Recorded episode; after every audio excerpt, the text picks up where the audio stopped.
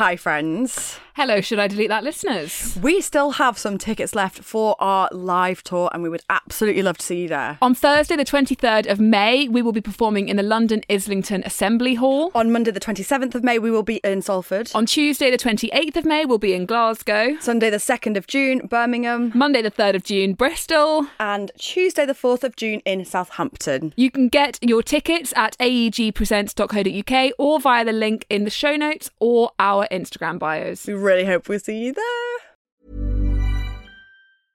Hey, I'm Ryan Reynolds. At Mint Mobile, we like to do the opposite of what Big Wireless does. They charge you a lot, we charge you a little. So naturally, when they announced they'd be raising their prices due to inflation, we decided to deflate our prices due to not hating you.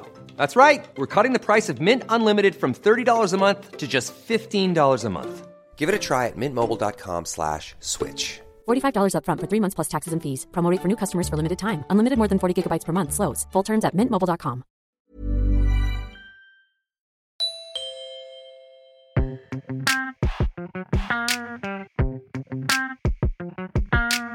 You think you know what you want, but you might be wrong. And it's possible that what you're looking for is completely different from what will make you happiest long term. Because I think people just get so caught up in, like, I know what I want, I just have to find it. And it's like, well, actually, maybe you need to expand your horizons a little bit.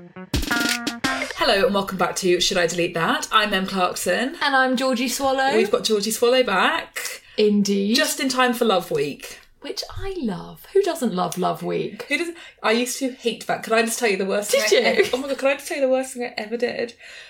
We were. Oh no! What did you do? I remember my mum once when I was it was at school and my mum surprised me with a Valentine's chocolate and she's done it every year. Well, she doesn't do chocolates anymore. If you're listening, mum, we, Yeah, we, come we on, miss the- miss the chocolates. But she every year she would um do still does a Valentine's Day card for us, like dear M, happy Valentine's Day, love, and then do a question mark, like oh, who's your Valentine? Yeah. And she did it for me at school once with chocolates No. and I was so angry with her because I was so embarrassed because I knew it was my mum, and obviously everyone else knew it was my mum as well.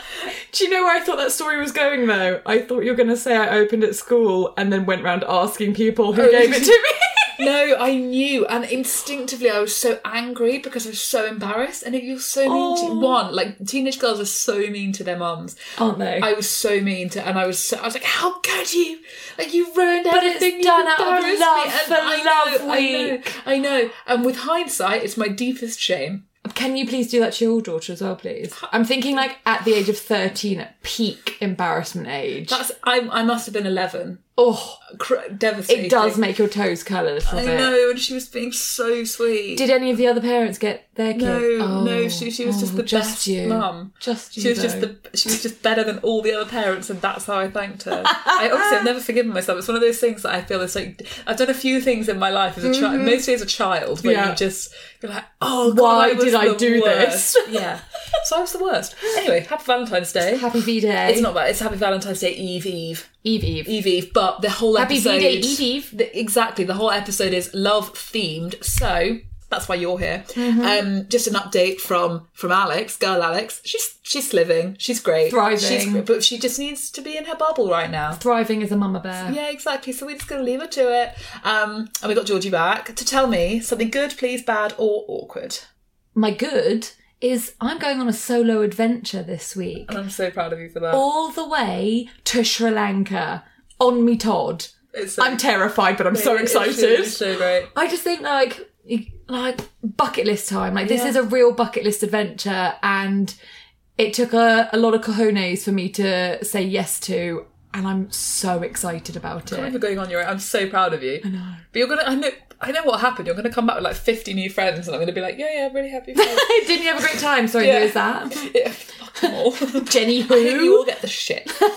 I'm gonna get the shit. You're gonna get the shit. get the shit. Nothing's more certain than you're gonna get. It's fine. I have actually bought anti-diarrhea tablets, so they're going in the backpack. We went to Sri Lanka with my dad a few years ago, and as a thank you present for the trip, I framed him a packet of Dioralyte as a reminder of the trip. I was really All worried what you were going to say your gift was then. I framed him a shit. a, re- a really runny one. That's where my brain went. Like, Okay, what could possibly be bad at this time of great excitement for you? Oh, it was bad. It was real bad. Okay. So the other night, as I am packing for said adventure, which in itself is is a bad time for me because I'm not a great packer. I'm not the most organised. You're a terrible queens. I packer. You're the it. worst packer I know. I'm like a panic packer. That's. I mean, I actually can't. T- I can't speak to your actual panic. Your packing, but I can speak to the whole atmosphere Yeah, around the packing. panic. It's horrible. Well, that experience was made 10 times worse because it was about midnight and I've put loads of stuff on my bed to try and organise it. And I thought, right, look at me oh. being an organised human over here. And I obviously then realised I had to get into bed. So instead of folding things, putting them away, you know, you just kind of shake it off the bed. Mm. And that's future Georgie's problem. And as I did that, the mother of all spiders was sitting in the middle of my bed, like making himself far too comfy. And as if that was bad enough, I then panicked a bit because he was so chonky. You got to put him in the glass, get him under. And I like used my passport because I thought, well, that's, you know, it's thick and it's thir- is sturdy. And I opened my door. It's windy. It's dark. It's midnight. And I walked up and down my balcony about five times because I was too scared to let this chunk of a spider out. And I'm muttering to myself, I'm in panic. It was a fluster of an evening.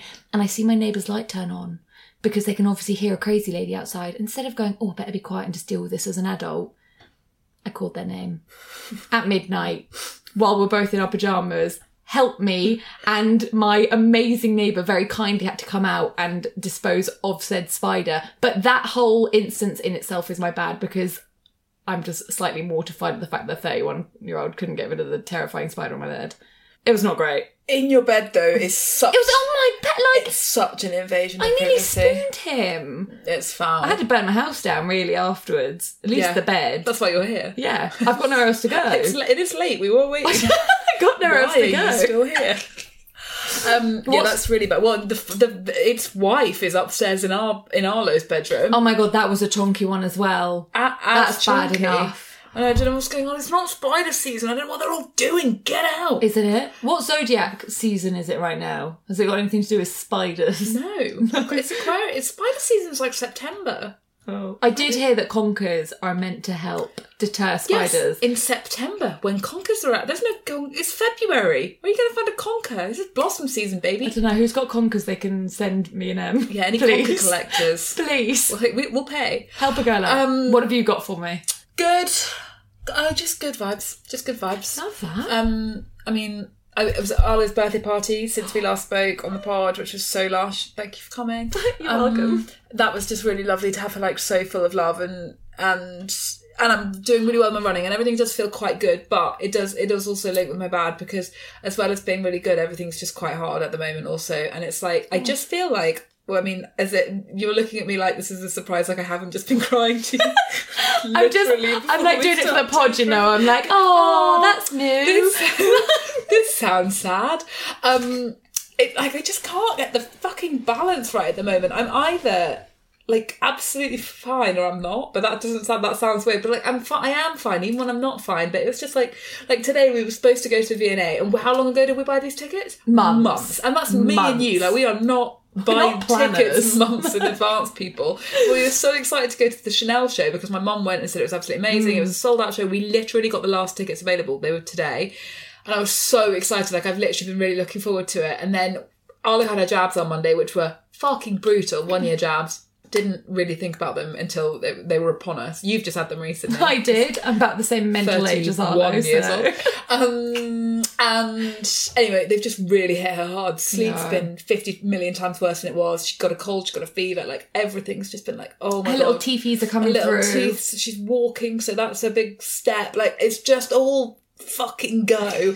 and she just was ha- like, and I actually, She didn't want to go to the show. But in a year, in in our entire mother daughter relationship, we haven't had that. She's Yeah. been, you know, like we did Japan, like we do everything. She comes. She she's a really um adaptable. She's a go-getter as She's a just baby. a, she's a yeah she's, She's a, go go-getter. flow. Yeah, she's like yeah, yeah I'm coming. She's chill. She's such an Aquarius, but she's yeah she's so normally whatever. So and today she was just having absolutely She's having a none of it. day, and we all have like them. yeah, and then she was crying, and then I was crying. So then I had to ring you and be like I can't do it. Then I cried. Then- but no, what you did do. This is my good actually. What Oh, you no. did do is that you followed me home from the show in your own car, stopping at M&S. to buy biscuits and flowers Snacks. and crumpets and chocolate and pretzels.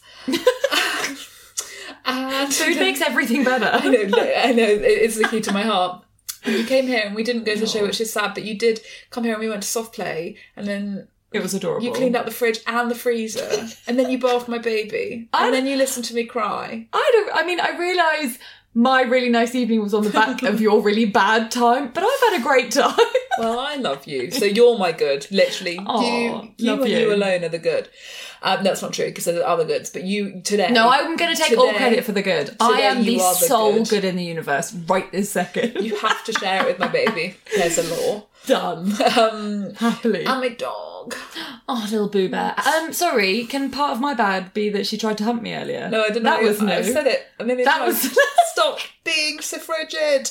All right, okay, awkward before we get into the love. Okay, so my awkward happened this morning. So I'm a bucket list babe right now. I've got a lot of things that I want to say yes to. She's in her bucket list era. Yeah, and one of them is I want to get my motorbike license. So every time I see someone on their bike, I'm like, oh my god, look at that like motorbike queen, look Yeah. at that king, like he's thriving on his little bike.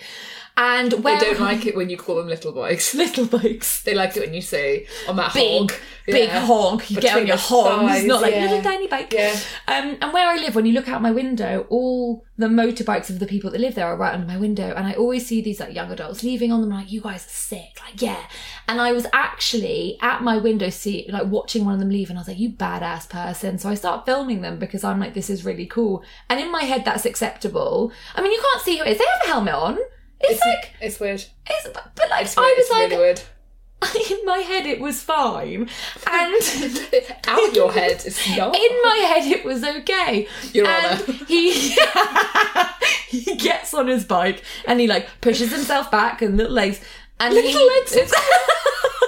The- this poor man, he's like he's like I'm a hardcore motorbike dude. Yeah. And there was no time like he didn't like glance around. He lifted his head up and I'm on the second floor straight up and directly at me with my camera filming him, which means he knew I was doing it because he immediately looked up. Yeah. he saw me filming, and instead of me being like, "Hey, neighborino," and or at least doing something, I panicked and ducked on the floor, and now I have to move. Yeah. Yeah, You've got to go. no, I have to. So I'm going to Sri Lanka. I ain't coming back, like a fucking weirdo. dude. How weird is Dude, that's that? really Because weird. now, now I'm worried like that poor person is going to be like, why was she filming me? And I wanted a normal person would have opened the window and gone, your bike's really cool. I'm sending it to my boyfriend. Like they would have thought on their feet and gone. To, no, I panicked, lobbed my phone, dropped to the ground, and now I can't live there anymore. And oh I needed the ground to swallow me up, and I can't go That's home. really Ever. bad. Now I really do know why you're here. It's 9 pm. Go home. No. You can't. No, um, I can only No, leave and come back in the cover of darkness. That's really weird. And do you know what the worst thing is? Why is I want to be it? because I was like I was actually going to put it on Instagram and be like, guys, look how sick this person is on their bike. Like I want to be that person. So it was all complimentary, but I was stalking them essentially, and now I want to go in the witness protection, even though I'm the stalker. you don't get to go in the witness protection. But I would That's like not for you. Can I- where do I apply? There's no space for you. They, they're all there to avoid people like Well, you. You fucking. I've actually thought of a plan though, because what I'm going to do is when I become a biker babe, which is obviously going to happen, and I park my bike with all these people, I'm going to like beat them to the punch so they don't think I they know who I am in case they do. I don't know. You're I'm going never to go gonna take there. your helmet off. No, helmet's never going to come off, and I'm going to go, guys. Do you ever see that weirdo filming you from upstairs? And then I'm not that weirdo. They won't be like the weirdo will ask We're that. They'll assume I'm not. Really long game here. Mhm, And I'll dye my hair and grow a moustache. You're going to have to cancel your lip threading appointment. tomorrow. yeah. Um, please have a good awkward for me. Help me out. you were with me on my awkward. I forgot to wear socks to soft play today. Oh yeah, screw mine. Yours is worse. It's it's it's foul. Like I don't even think it's allowed. And I did look everywhere for a sign, and it didn't explicitly say please wear socks. But it's unspoken. You're at soft play. Wear socks. You're in If- public. You shouldn't have your toes out. Got a veruca. It's no less than I deserve. Like I deserve. Oh if I caught one today, You're gonna get like I know. feet hurt. I know, and I deserve it because I should have worn socks. And the oh. second I got there, I saw my mistake. But I, what am I supposed to? and it was busy. it was And it's not I've just never kids. Seen it so bit. No, no, no. Adult. kids I could handle. Also, my toes are super hairy, but that's besides the point. And evidence of good circulation, so we're not going to worry Is about it? that. Apparently so. Oh, I'm always gonna enjoy hairy toes now. Yeah, Do you want to enjoy mine? but um, get foul. I, yeah. And and I was so aware of it. And and this other woman was quite nice and she was talking to us. But like You know she was looking at your toes. That's all Absolutely. I'm saying. She and knows. I, and I know, and I know. I could hear her and her friend talking in hushed tones, and I know that they said like she's Can you believe she hasn't got socks on? Which is fair. You're now forever every time you go going to be like, oh, that's the woman who didn't wear socks. I know, and I thought what I thought was going to happen is that, that when the woman came down, the woman who ran it, when I thought she was going to come down and say No no, socks." put your socks on. Uh, And when she came downstairs, I got no, I got palpitations. I got like you've got too many piercings in, and this teacher's about to notice. Imagine how you'd feel if it was like someone else's feet and you could see their feet just like wandering around in No, there. don't, no, don't, because I would. no, Yeah, no, it would make everything inside me cringe. I'd be like, mm-mm. What and that's what they were all what was I thinking about you. Just leave my child to the stalker. Just to leave the stalker looking after her. to leave that fucking weirdo who wouldn't take the bike helmet off the whole time. Imagine walking in with just a bike helmet. Hi, this is my baby. so yeah, oh, no, that just sounds bad enough as it is. I'll do that next time so that they won't recognise me by my feet. We need Should two, just two bike helmets, off. please. We'll go to Halfords. we need helmets, please. So a successful week on all parts. exactly that. Um, so that's that. Without further ado, without further ado, an episode that we absolutely loved. And to be honest with you, before we did it, I was like, I'm not sure. Like, I'm not sure how much there is I stand to learn here, particularly because I've been in a relationship for ages. But what I found fascinating about this episode was learning about attachment styles and about like who I am within the relationship that I'm in. Like I thought this was just going to be like for single Pringles, which I thought me and Alex, girl Alex, were not qualified to mm. do as interviewers.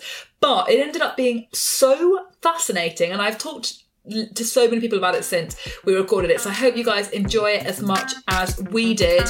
Without further ado, here is Logan Ury. Hi, Logan. Thank you so much for joining us. The, the, I was going to say this evening, but that's irrelevant. Time's irrelevant. Thank you so much for joining us on the podcast. What is time anyway? Time is just a construct. Don't get bogged down with it. I am so excited to talk with you. You are like the queen of dating, right? Like that's your. That's what I'm. I'm knighting you, queen, queen coronating. I love it. Thank Um, you. And there's so much I want to talk to you about. Obviously, Hinge, which is, I mean, actually, I'm going to say thank you. My sister's boyfriend came to us via Hinge. I make him sound like he arrived in the post, but um, Yeah. she she found him on Hinge. Um, so obviously Hinge and everything, and there's so much I want to talk to you about. But I'd really love to know what where this all started for you and what dating looked like for you and what the moment was where you just thought something has to change and I'm gonna become the queen of this land. Absolutely. Well, thank you for knighting me. It feels very official. I appreciate it. And I'm super happy to be here with you. So, yes, I work as the director of relationship science at Hinge, which is a dream job. I get to talk about dating, research dating, learn about dating, help people with dating. And so that's a really, really fun role in which I'm getting to work with our marketing team and our product team and our research team. And so I've worked there for almost four years and I get to think about dating all the time. And then um, outside of Hinge, I also work as a dating coach, working with people one on one, and I write a newsletter and I teach classes. So I'm kind of thinking about dating all the time, and I love it. That's what I wanted. And I started doing this stuff around eight years ago, really, when dating apps just kind of started popping off. I was like, this is very new. This feels different. This is not the same as a matchmaker. This is not the same as meeting somebody at work. Like, it just felt very new. And I was so interested and curious about it that I was like, how can I start learning about it? So I started researching about it, to experts, hosting events, and it's kind of transformed into a few different things, which was my book, How to Not Die Alone, which came out a few years ago, this work at Hinge, the one on one work that I do. And really, I'm just such a curious person. I have a background in psychology. And so when I was thinking, how can I contribute to this space? How can I help people? I thought, well, what do I have that feels different and unique? And so what I have is this research background and specifically in this field called behavioral science, which is the study of how we make decisions. And so I thought a lot about how does decision making apply to dating? And that's really kind of where my specialty is, which is lots of people want to be in a relationship. Why are they single? Why is it not working out? Well, it's a culmination of decisions. Are they making good decisions that propel them into a relationship? Or are they making bad decisions where they're repeating the same negative patterns over and over again? And so I like to break down dating into its small parts and then say, where are people getting it wrong? And how can I help them make better decisions along the way so that they wind up in that dream relationship? So prior to you learning about online dating and apps, what were you doing? What was your profession? Was it psychology? Yeah, so I worked at Google right out of college. So I studied psychology undergrad and then I worked at Google and I had a series of different jobs at Google and they were all interesting. And I had this one job um, that I had for a while, which was running this decision science team. So basically, it was called the Irrational Lab, which is the idea that people are often irrational. And how can we help them understand that? How can product and marketing and different teams at Google understand how people are irrational? So I was already applying psychology to the product world of Google. But in my spare time, I was like, I'm obsessed with dating. It's so interesting. Everyone's having trouble. I'm having trouble. This is so interesting. And so I started this series called at Google Modern Romance. So a platform to basically bring people in to talk about dating. And that was really a pivotal moment because I was like, oh, there's a there there. Like a thousand people signed up for the group in a in a day. Um, lots of people would come to the events. Millions of people would watch it on YouTube. I'm sure you have had this feeling before with your podcast and your Instagram and other things where you're like, what I'm putting out there, people are resonating with. I should do more of this because this is what people needs. And it's like that really special moment when you hit on a need and that's how I felt when I started that series. Can I ask about your personal life at that time? You said you were like struggling Sure. with dating. Yeah, yeah, yeah. And I think that's always a really interesting thing because I imagine that the experts on dating, either they're like dating all the time very successfully, although what does that even look like? Mm-hmm. Because surely if you were dating very successfully, then you wouldn't need to keep dating because you'd have succeeded at it. So I don't know. I don't know what I imagine a dating expert's life to look like. But at that time, what did your dating look like? It is really interesting when you just think about the world of experts. Like a friend of mine is an expert on the psychology of motherhood, but she's not a mother. And like she is a doctor. She has studied this for years. She has every piece of expertise in the book, but people still give her a hard time because she's not a mother. And so it is interesting, like what people expect from their experts. And so anyway, just like as a meta point, I always find that interesting. Um, for me, so I have always liked dating. Like I had boyfriends in high school. I had fun boyfriends and flings in college. Like I was always actively interested in romance and dating and all of that stuff, which like now I know is like a certain type of dater. Whereas like there's people who maybe were really curious about dating, but weren't doing it at all or they weren't prioritizing it. I would always say it was like a theme in my life. Like Sunday brunch was always, you know, what happened last night? Like who are you interested in? All of that stuff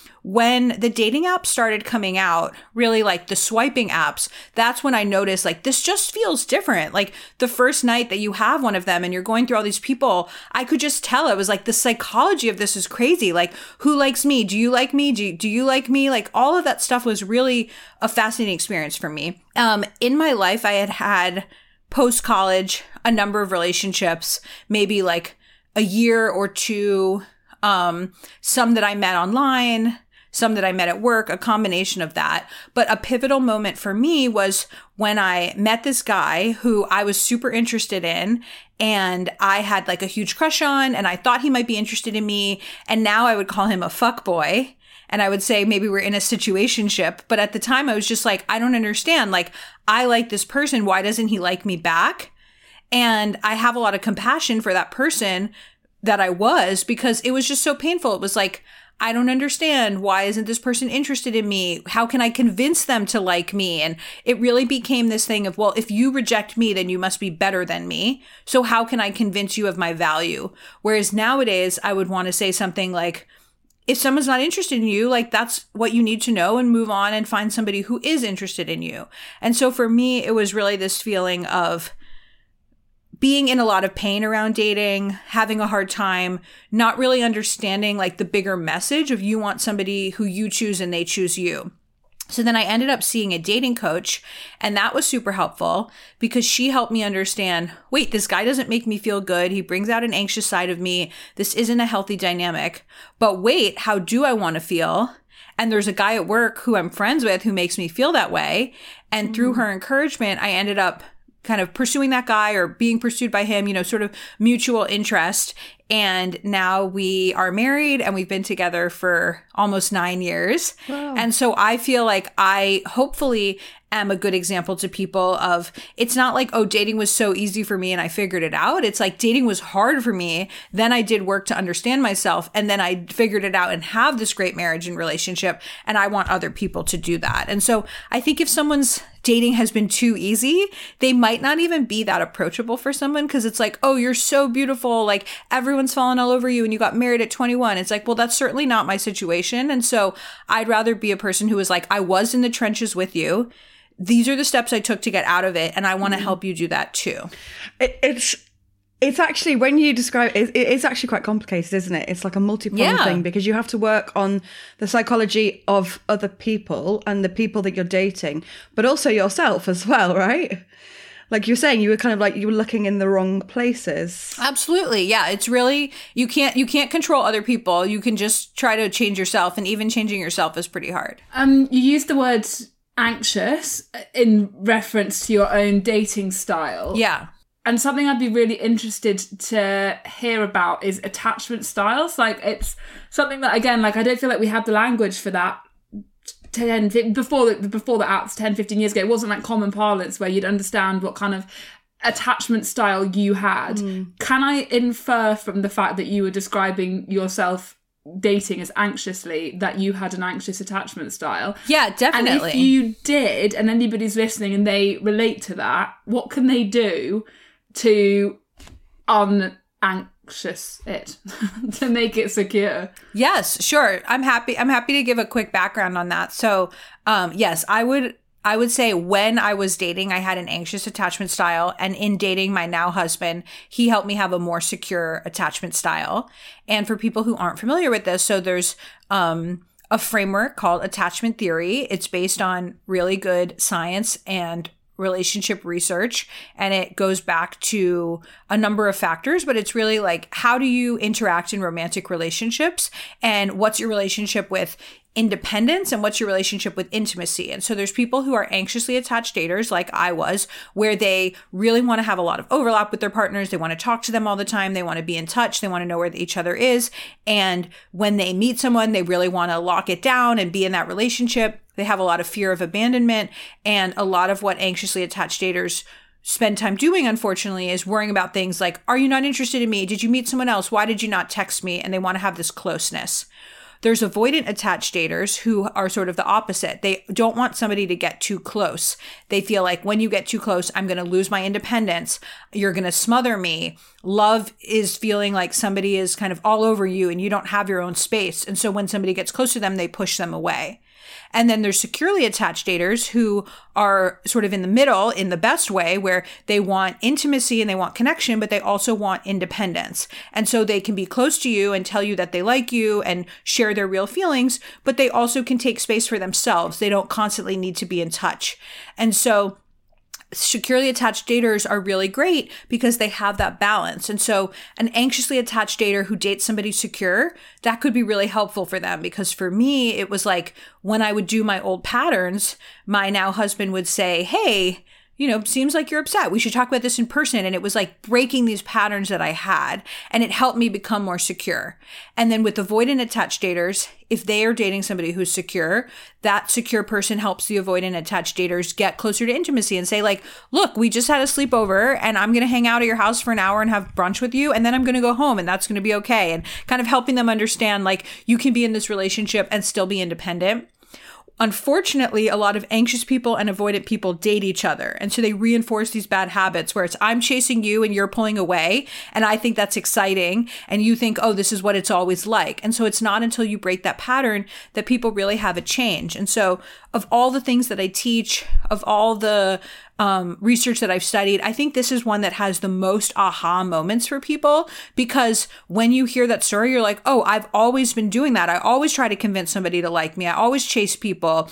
I feel like if somebody doesn't want me, then they must be better than me. And so, sort of understanding like this is a type of person that's bringing out a style in you and you can make a different choice. I think that's so empowering for people. I mean, hard relate to the anxious attachment style. That is me to a T. Every single thing you said, that is exactly how I've been my whole life with relationships. What helped you get out of it? I don't know if I am like, I mean, I'm married. yeah, I'm assuming that you've gotten I- over it, but maybe you haven't. I mean, I definitely, I think I definitely still have some abandonment issues. um, but my husband is very secure. He has a very, what do you say, like a very secure attachment mm-hmm. style. Very secure. And I actually, it's, it's really, it's really like validating to hear you say all that and to know that that's not just because I'm weird that I act like that or not because I don't know there's a reason for it and it's like a common thing it's kind of it's just validating to hear that and I think I I think going into dating if I'd have known things like that going into dating and also been able to identify the part your partner's attachment style as well that would have made life a lot easier I think That's exactly how I feel. I'm like, this is real. Like, this is based on research. A lot of people have studied this. This isn't like somebody's like pet theory on TikTok that's going to be the opposite next week. And I'm like, how Yeah. can more and more people know about this? And so I love frameworks. I love these things. I also, my um, kind of contribution to this world is something called the three dating tendencies. And so people can take this quiz on my website, but it basically tells you what kind of dater you are insofar as um, unrealistic expectations. So, like in my coaching, people come to me and they're like, you know, it- it's always a different story, but it's sort of the same story. It's like, I really want to be in a relationship. It hasn't worked out. Here's what I've been doing for the last 10 years. Can you help me?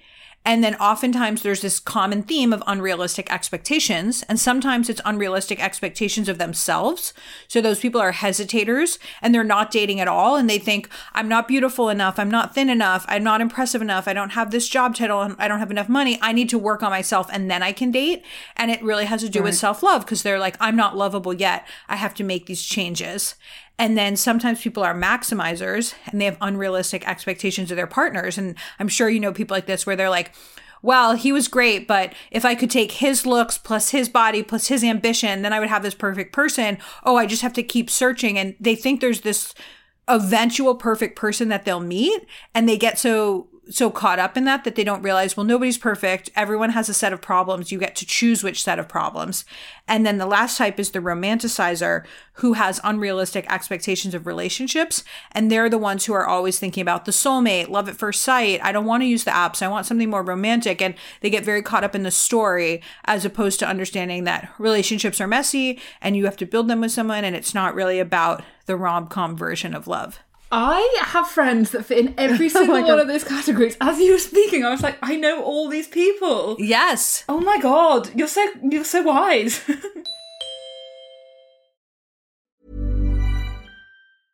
Hey, I'm Ryan Reynolds. At Mint Mobile, we like to do the opposite of what Big Wireless does. They charge you a lot, we charge you a little. So naturally, when they announced they'd be raising their prices due to inflation, we decided to deflate our prices due to not hating you. That's right. We're cutting the price of Mint Unlimited from $30 a month to just $15 a month. Give it a try at mintmobile.com slash switch. $45 upfront for three months plus taxes and fees. Promo rate for new customers for limited time. Unlimited more than 40 gigabytes per month. Slows. Full terms at mintmobile.com. Ready to pop the question? The jewelers at BlueNile.com have got sparkle down to a science with beautiful lab grown diamonds worthy of your most brilliant moments. Their lab grown diamonds are independently graded and guaranteed identical to natural diamonds, and they're ready to ship to your door. Go to BlueNile.com and use promo code LISTEN to get $50 off your purchase of $500 or more. That's code LISTEN at BlueNile.com for $50 off. BlueNile.com code LISTEN. Tell tell me tell me about your friends so they they fall into each of these categories it's just so interesting hearing like watching my friends date because I've been with my husband since we I was 18. Wow. Um I know, so long. So I never dated really. Like I it was him and then that was and, and now I'm married and I have a kid and that's that. So but but watching my friends date and particularly like this time of our lives where like I've got a kid and some of them are still, you know, like single and whatever and watching people date, I find it it's so weird to me because I have nothing to offer them. I can't help. I don't know. Like, so it's really, I don't know, but it's so interesting being able to understand them better, like hearing you describe the the different ways that people operate in that way. And particularly, I find, I think, well, there's two things I want to talk about. The first one being the hesitator, because I hate that, the self doubt. And I feel like that's a familiar thing Yeah. for so many women. And then the second one being the maximizer because all I can hear in my head is the ick and people talking about Yes, the ick and the yes. ick and the ick and how many love stories Yeah. have just been ended with like someone tying their shoelaces up or sneezing too loudly or whatever it is. Which is do you, in in your uh, in opinion, which is the most common and also which is the easiest to kind of un to pull yourself out from, undo? Yeah. So I would say when I was doing my research for my book, so that's before I worked at Hinge, I worked with a lot of maximizers. And I think that kind of makes sense. That's the kind of person who would seek out coaching, right? Someone who's like, well, I just want to plan and I want to search and I want to find it. And Logan's coaching is going to be part of that. So I would say a lot of my clients were maximizers, especially in the Bay Area where I live, like a lot of like engineers and tech people and product managers that are very much go getters. So I had a lot of those clients. And then I had fewer hesitators because a hesitator who's not dating is less likely to sign up for coaching. But now that I, you know, my book's been out there for a while and like I think over 100,000 people have taken my quiz. It's actually more balanced and a lot of people are hesitators. I would say maybe the rarest is romanticizer. Um, that's the one that I don't see as much. So I would say I see a lot of maximizers and a lot of hesitators. I have a question, and I could be completely barking up the wrong tree here, but do you think that online dating has bred more maximizers because of this? I I guess maybe like this sense, this this feeling of like abundance, and also combine that with we kind of like we're generation is it generation y like we can get what we want when we want it um especially with the internet do you think that's kind of like online dating has has like fueled that people thinking well i'll just keep swiping for someone better for someone better like i'll keep going until i get the perfect person Yeah. and it's actually detrimental to You know, them I have a chapter in my book um, that's called Why Dating is Harder Now Than Ever Before. And you can tell your mom I said that. And I really think about how a lot of society in general has created that feeling. So, you know, we recently had Black Friday and Cyber Monday and all of these times when mm-hmm. people are searching for deals. And like this morning, I'm literally Googling like best winter gloves. And then I'm reading all these review of gloves. And then I'm like, oh, well, do I care if I can use my phone while wearing the gloves? And it's kind of this sense of what researchers call relation shopping, which is shopping for a partner um, as if they were a product. So as if you were looking for gloves and you were saying, how expensive are they? How Yeah. warm are they? Do they have um, the ability to use your phone during them? And sort of instead of calling it relationshipping, which is the process of getting into a relationship. And so I think society in general has really helped not maybe helped is the wrong word. Society in general has really led to this feeling of like, I can always get something better. I can always trade up. What's the new iPhone? What's the new drink at Starbucks? And so I think we have a mentality of there's always the right answer and I can just research my way to it. And that's what I find with maximizers. And so this will happen to me with clients all the time where they come to me and they'll say, I know exactly what I want. I have a spreadsheet that mm. analyzes every person I've ever dated. I just need your help finding somebody that has these qualities. And they're so confident in that. And then I try to talk to them and say, like, hey, you've actually dated a bunch of people like that. It hasn't worked out. Maybe that's not the right combination for you. And so really helping Yeah. them understand that you think you know what you want, but you might be wrong. And it's possible that what you're looking for is completely different from what will make you happiest long term, because what will make you happiest long term, you haven't dated someone like that yet. And so I'm really a fan of people dating against their type or exploring different types of people, because I think people just go get so caught up in like, I know what I want, I just have to find it. And it's like, well, actually, maybe you need to expand your horizons a little bit and then see what kind of person makes you happiest. with the abundance of maximizers that this culture breeds, I imagine, and again, as we've just established, I have no authority to even speculate on this, but I imagine that makes it actually more of a hostile environment for the hesitators. Like, if you're already feeling quite self conscious or insecure, or like you don't have the confidence to mm. go out and date, it, does it make does the maximizers and, and the amount of max maximizers make it harder for the hesitators to even try? Because i imagine if i if i felt like i were being perceived and consistently and never measuring up and i i kept meeting all of the, these types of people it would knock my confidence. Do you find that maximizers make hesitators more hesitaty Yeah, that's a good question. Um, you know, I think part of that would be like, do we think that when you go on a date, you know what the other person is like? I think maybe like a maximizer isn't sharing, oh, here's how I'm measuring you against somebody else. I think for the hesitator, the main thing that makes them a hesitator is that um they're just not dating at all. And so once they're going on a date with the maximizer, like I would just be proud of the hesitator for putting themselves out there. And that's some of the most exciting part of my work is when I take someone from like zero to one, like you're not dating at all to now you're dating. And that's really fulfilling for me because I'm like, look, like you'll never be perfect. You'll never have the perfect profile. That there's no such thing as that. And instead, let's focus on how to um, make you the best possible person that you are and then keep going from there. And it's like have an 8 out of 10 profile like start from there see what happens. And i think they get so caught up like well i couldn't possibly date now because i don't have the perfect pictures. It's like well start with what you have and we can improve over time. And so it's kind of taking you mm-hmm. out of that black and white thinking of like i'm either not ready or i'm ready and say like we're all works in progress and let's have you start dating. You talked about the most satisfying and exciting part for you being getting people from zero to one. If somebody is listening and they are at zero, what advice or steps would you recommend that they took to get themselves to one? Yeah, great question. Um, so for hesitators, I would give them a pep talk and I would say, nobody's perfect. You don't have to reach this perfect outcome of 100% ready and then be ready to date. That doesn't exist for anyone. I want you to start dating now. And, um, here are some steps that you could take. So first of all, if you're not if you don't have a profile on Hinge, I would make one. And so I would take the steps of just downloading Hinge, getting 6 photos. Um here are some good tips for photos. So your first photo should be a clear headshot. This is what your face looks like, no filters, no sunglasses. Then you want to have at least one photo of you doing an activity that you love, you with friends and family. Um just show us that you have an active social life and kind of paint a picture for us of your life.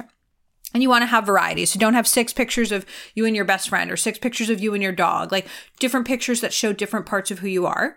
And then you have the ability to write these prompts. So that's a chance to show us what's your personality like, what's important to you, what would dating you be like. And so I would fill those out in a way that feels specific to you. So avoid some of the cliches. Um, and you can Google, you know, hinge app cliches or ask your friends. But there's certain things that people write like, I'm overly competitive about everything. And that kind of turns people off because they're like, oh, you didn't put that much effort in. And so avoiding cliches, being specific, and showing both a humorous side and a vulnerable side. And so just getting the app downloaded and starting to date. And from there, I would say be compassionate with yourself. You're not going to be the best conversationalist in the beginning. You're going to make some mistakes. You're going to be rejected and just kind of owning that similar to applying for your dream job or anything else in life, things that are worth doing require taking risks and possibly being rejected. And so, really understanding that you are not born knowing how to date. You're not born being a good dater. And that instead of giving up and saying, Oh, I suck at this. I don't want to do it anymore, saying, This is a skill. If I learned guitar, I wouldn't be amazing at guitar the first time I picked it up. And so really just owning that it's a process and that if you really want to find someone and you want to get to that end state of being in a relationship, you are going to have to put yourself out there and go through these ups and downs. And so for the hesitator, it's really about being on dates, understanding that there's no such thing as being 100% ready, um, having a profile that's good enough and you can improve it over time, and really just being easy on yourself and saying, I'm learning and this helps me get closer to my goal. I love that. I love that advice. And essentially just be a bit kinder to yourself, right? Which is what kind of what you're saying. Exactly, because I think Yeah. that hesitators really are so hard on themselves. I have a question that is a little bit random, but going, if you don't mind me asking, going back to talking about like our types and like what we perceive as our types, I heard that the the first person that we fall in love with, that kind of wires our brain to look for someone and something similar to kind of replace that or recreate that. Is that true? Do we end up searching for like the first person that we fall in love with? Or a, a, a different version of them. I've heard versions of that, and then I've also heard the opposite. It's like if you date this person, then everybody else is in reaction to it. I've heard the same thing about people and their parents and all of that stuff. So I would say, like, a lot of this stuff around relationships, you can find one theory and then you can find the exact opposite theory. And that's one of the reasons why I like the attachment theory stuff so much because I'm like, this really just has been reproduced so many times over the last 60 years. This is very reliable. But what I would say, kind of the root of your question is we do develop these patterns. So if we get if we are anxiously attached and we date someone who's avoidant we think that love is chasing somebody like we're not like oh Right. oh i always tend to date people who i chase it's like no love equals the chase and if you're avoidant attached and you've dated people who are anxiously attached you think love equals somebody smothering me and so it's like your whole hmm. version of this entire world of romantic relationship is love is this thing. And then when you break out of that pattern, you're like, oh, there was another way. It didn't have to be like this. And so I do think that our early experiences really impact us, whether it's our self esteem, whether it's, um, how open we are, whether we trust people. Like, I'm sure that we all know people that are not putting themselves out there because they've been cheated on or somebody has really betrayed them. And so it's one of these things where it's like dating is like a garden where each time you have a relationship with somebody, you're planting a seed and then that seed is growing and flowering in your garden. And then your dating life is that whole garden all together. It's not like each time you move on to a new plot of land. And so you are a culmination of the different relationships you've had. And that's why I love working with younger people because I'm like, if I can help prevent that traumatic situation in college, or I can help you choose better matches from the beginning, I would love for you to have this garden that's has less trauma in it and more relationships that really helped you become who you want to be. going back to the attachment style stuff, do you believe it, it would be interesting if if you had a minute to explain where where the research showed and where it stems from in scientists' opinions, but also if with that in mind you can change it yourself and if you can rewrite your attachment style as an adult. Sure, yeah, I can get into all of that. So the best book on this is called Attached, and it's basically understanding how the science of attachment theory can help adult romantic relationships. So I would highly recommend that book. There's also another book called Hold Me Tight that's really good about all of this. So I'm sort of borrowing from all of that. So the origin of this research comes from actually research with babies. So there was a guy named John Bowlby who did this research in the 60s.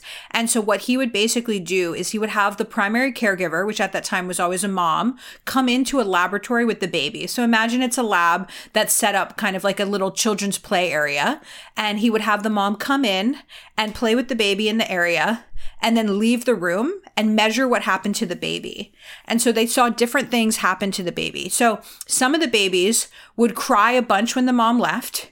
And then when the mom would come back in, the mom would pick up the baby and the baby would still cry. And those are the anxiously attached babies. It's like, I got upset when you left. And even when you're back, I don't feel better because you might leave again. I need to be near you because I don't trust that you won't abandon me. Then they had babies where the mom would leave the room, the baby wouldn't cry. When the mom came back in, the baby would ignore the mom, but they knew from other measures that the baby was really upset. They just weren't showing it. And those are the avoidant attached babies, where it's like, I can't trust you, so I'm not going to show that I care about you because I'm afraid that you won't be here for me, so I'm not going to get close to you. And then there's the securely attached babies where when the mom would leave, the baby would cry, the mom would come back in, the mom would pick up the baby, and the baby would stop crying. And those are the securely attached ones because it's like, well, I did get upset when you left, but now you're back, so I feel fine. And so this research was really done for a long time, not with romantic relationships, but with understanding what is the role that the primary caregiver gives to children.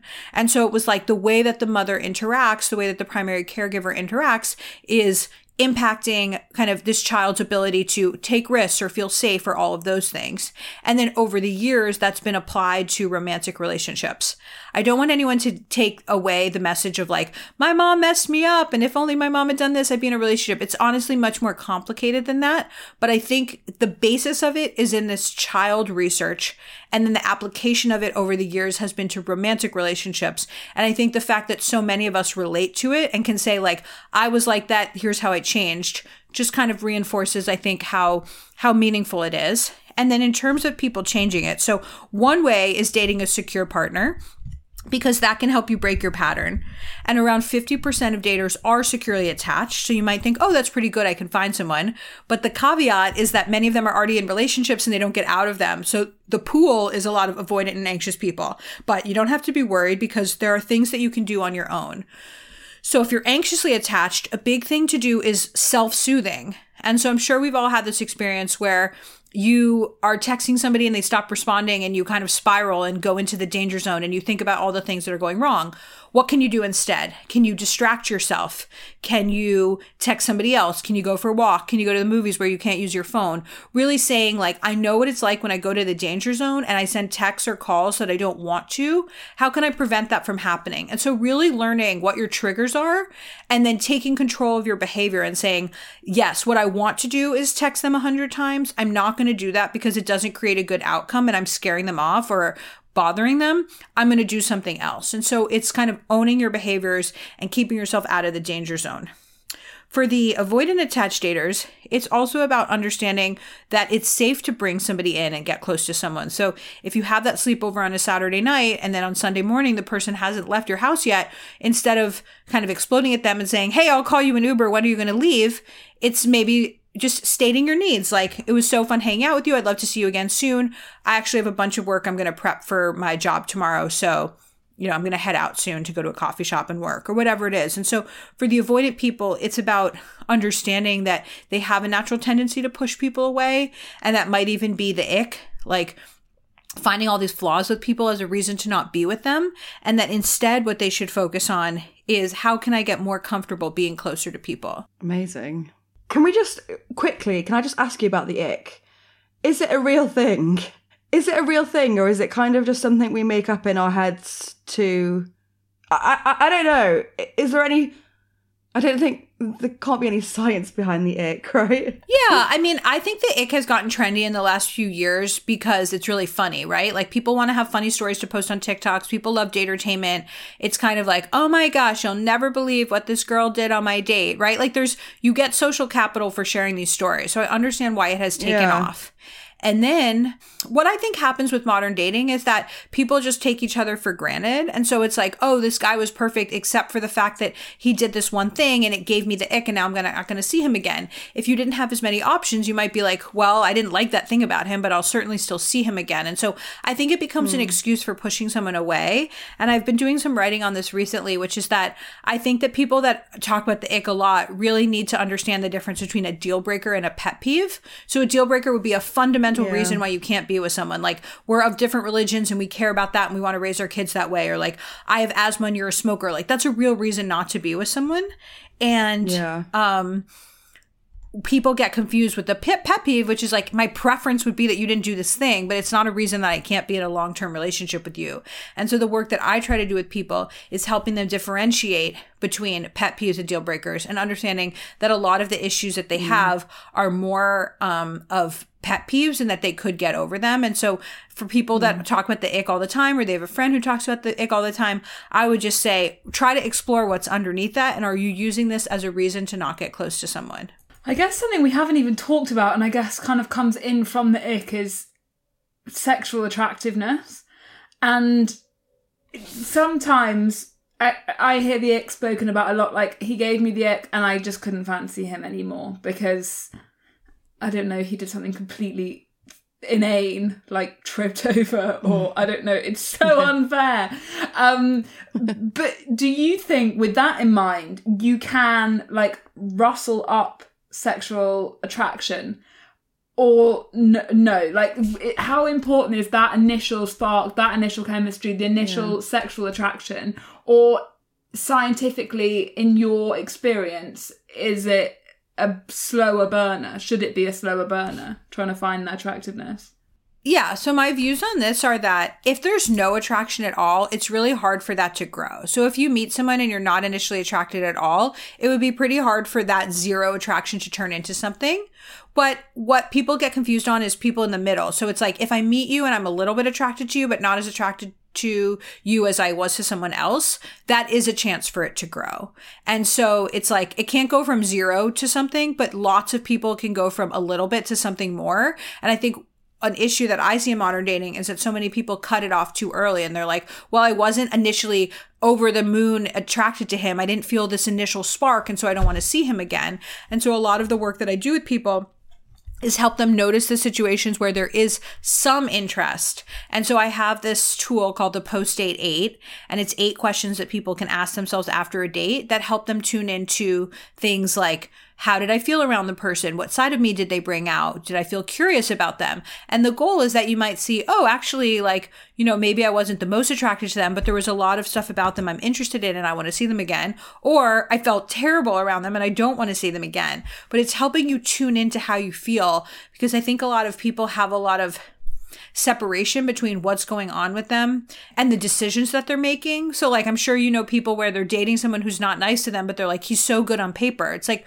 well, who cares about the paper if when you're with them, you feel bad about yourself? And so, helping people tune in more to how they're feeling. Yeah, and and I guess that's actually that's so important for just like the average person who is dating to really like evaluate and assess rather than make not even rash decisions, but like decisions, but not necessarily based on or, or I guess without exploring like why they're making these decisions. And I feel like I feel like pinpointing your attachment style must be so important for this. Totally. So when I'm thinking about Hinge and people getting ready for dating in the new year, one of the best things that they could do is really audit their dating lives and say, where am I now? Where do I want to go? What's been holding me back? And so they might talk to a friend or a therapist or the, their journal and just say things like, okay, so I consistently seem to choose people like this. Then they end up breaking up with me. Here's what ends up happening. Or I choose people like this and then I break up with them. Why is that happening? And just getting a little bit clearer about what's going on and then saying like, does that feel good? Does that not feel good? What do I want to do instead? And I think that people sometimes feel like, oh, if I just keep dating, I'll figure it out. But I work with people in their 70s who haven't figured it out. And so it's not just a matter of time, it's also a matter of really being self reflective and saying, who am I? What do I want?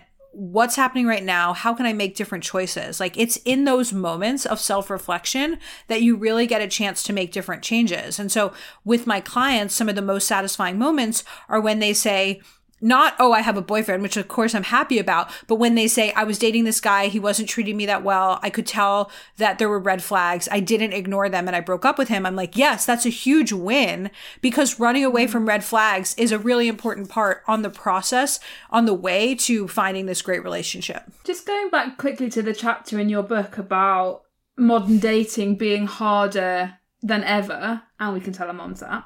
Um, why do you think that is? Like, do you think we've kind of created quite uh beyond obviously we you touched on it before with this kind of like maximizer like abundance there's always something better black friday attitude to everything do you think we and I often wonder this just in general with our humanity on social media. Do you think we slightly dehumanize each other? I don't know, like with hookup culture, I don't know with social media, like is romance of the day like days gone by like is that gone? Like t- taking someone out to the dances like i don't know like my grandparents met at an actual dance. Oh. i know but then also they legally like couldn't get divorced so i don't know you know like i don't know. I guess you look at every stage you can look at every stage like this but what where do you think the like modern landscape is with dating compared to where it was and why do you think it's so much harder now Yeah, so I should say that there's things that I actually think are easier now. So, for example, if you're part of the LGBTQ plus community or you're over 55, if you're one of these groups that in general has trouble finding somebody who is single and would be interested in you, and like, you know, if you're gay and you go to a club, you don't know who's also gay and who would be interested in you. And like, so for certain mm. groups, it's much, much easier to find someone. And I think the evidence supports this. So tw- since 2017, the majority of couples that meet and are in successful relationships met online. So obviously this is helping many people. I think that we are in this weird stage of technology where people have personas and we sort of get wrapped up in what's the message that I'm sending on my Instagram or what do my stories show? Do, does my life seem cool enough? And so I think that there is a lot of projecting that people do around who they are. And I think that we get in the way, that gets in the way because it's like, am I meeting you or am I meeting your online persona? The good news is that if you're using online dating, once you meet, it's still the same as if you had met through a matchmaker.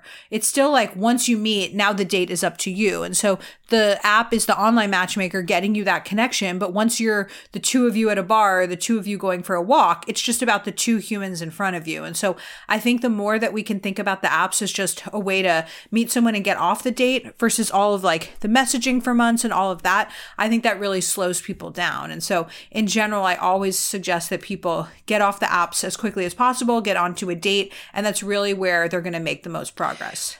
Can I ask how? I've got so many questions. I'm like aware we have to let you go soon, but I've got so many questions. Can I ask how you, for your clients, how you help them reframe rejection?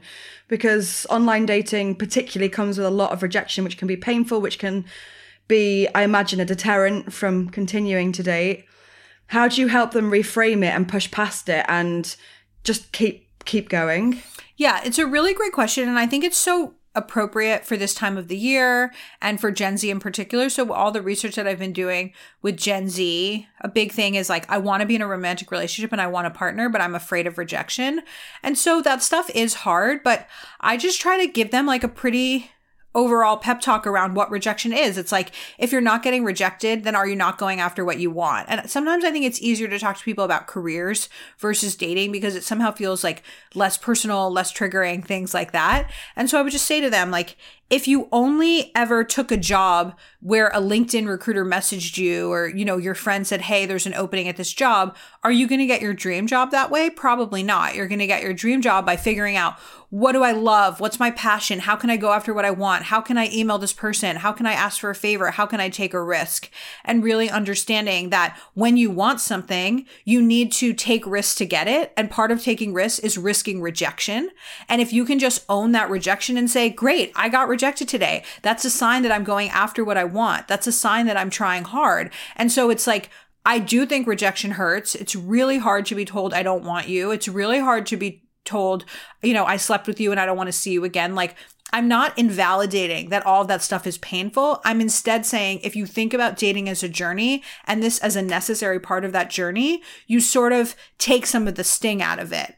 And so, um, have you ever heard that expression that's like, if you've never missed a flight, you're spending too much time at the airport. Yeah, I love that. No, but I love it. Right? It's you get it. It's basically saying like you if you don't want to be spending hours at the airport occasionally you're going to cut it too close and you're going to miss a flight and that's the risk you're willing to yeah. take to mostly not spend too much time at the airport well that's how i feel about this it's like if you've never been rejected and you're probably not aiming high enough and so for people i would just say yes rejection sucks it really hurts but it's a muscle that you can build up it's a you know skin on your it, it's like skin that you can build up over time so that you get thicker skin and it's not as hard for you. And just kind of saying people that are in these great relationships that you admire, they put themselves out there and they risk things along the way. And that's a necessary part of getting what you want. And so the sooner that people can experience rejection and understand that it hurts, but you'll move on, the more that they will be ready to be in these great relationships. That's such a cool reframe. Yeah, I love that.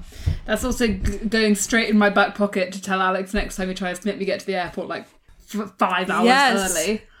so yeah. funny in couples. There's always one, or there's often one that wants more and more time at the airport, and one that's like, "Come on, who wants to sit down? Let's just board the flight as soon as we get there." Can I ask you a question? I'm just really intrigued about on a personal level.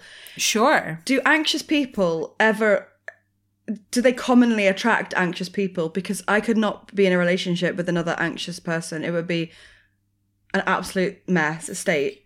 Yeah. So if there were two of us, two of us, two of me. God. Um, that's exactly what ends up happening. So usually anxious anxious doesn't happen because they annoy each other and it's also like not the fun of the chase. And then avoidant avoidant doesn't happen that often because neither of them's really willing to put in the effort. I feel a bit sorry for the secured people because they they get lumbered with yeah. all the shit. Did secure people find secure people, or do they just is it just their cross to bear that they end up with? yeah, people like me.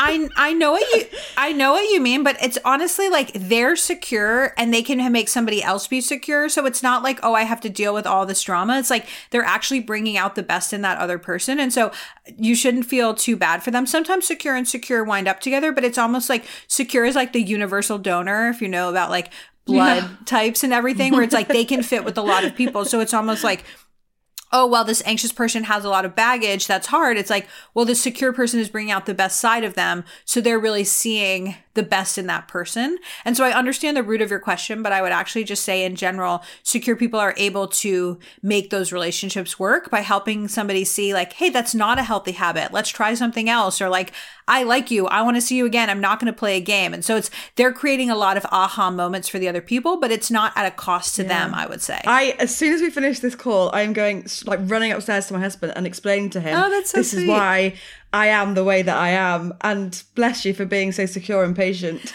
oh yes i totally feel that way about my husband too and yes so i would recommend those books that i mentioned attached and hold me tight and i mm-hmm. think for anyone listening who is excited about this there's so much in the field of attachment theory that's really really helpful and if you've been stuck for a long time getting familiar with this could be the thing that gets you from where you are now to the next stage of dating. Amazing. Thank you so much. It's been so cool to talk to you. So cool. Yeah, it was so fun meeting both of you. Thanks for being so passionate and excited about all of this. And I'm really glad that you're bringing this information to all of your listeners. Thank you so much. Me too. I think there's going to be a lot of, of light bulb moments for a lot of people listening as well. I do too. I'm hoping that we're going to see like a spike in Hinge downloads, and then in about like a year's time, a whole load of save the dates to should I delete that times Hinge wedding invitations. Yay. Yeah. Okay. I want that too. Great. Well, thank you so much. And so good to meet you. Thanks for having me. Thank you so much, Thanks, Logan. Take care. Thank you.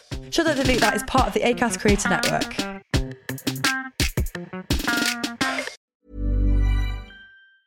Small details are big surfaces. Tight corners are odd shapes. Flat, rounded, textured, or tall. Whatever your next project, there's a spray paint pattern that's just right. Because Rust-Oleum Custom Spray 5 in 1 gives you control with five different spray patterns. So you can tackle nooks, crannies, edges, and curves without worrying about drips, runs, uneven coverage, or anything else. Custom Spray 5 in 1. Only from Rust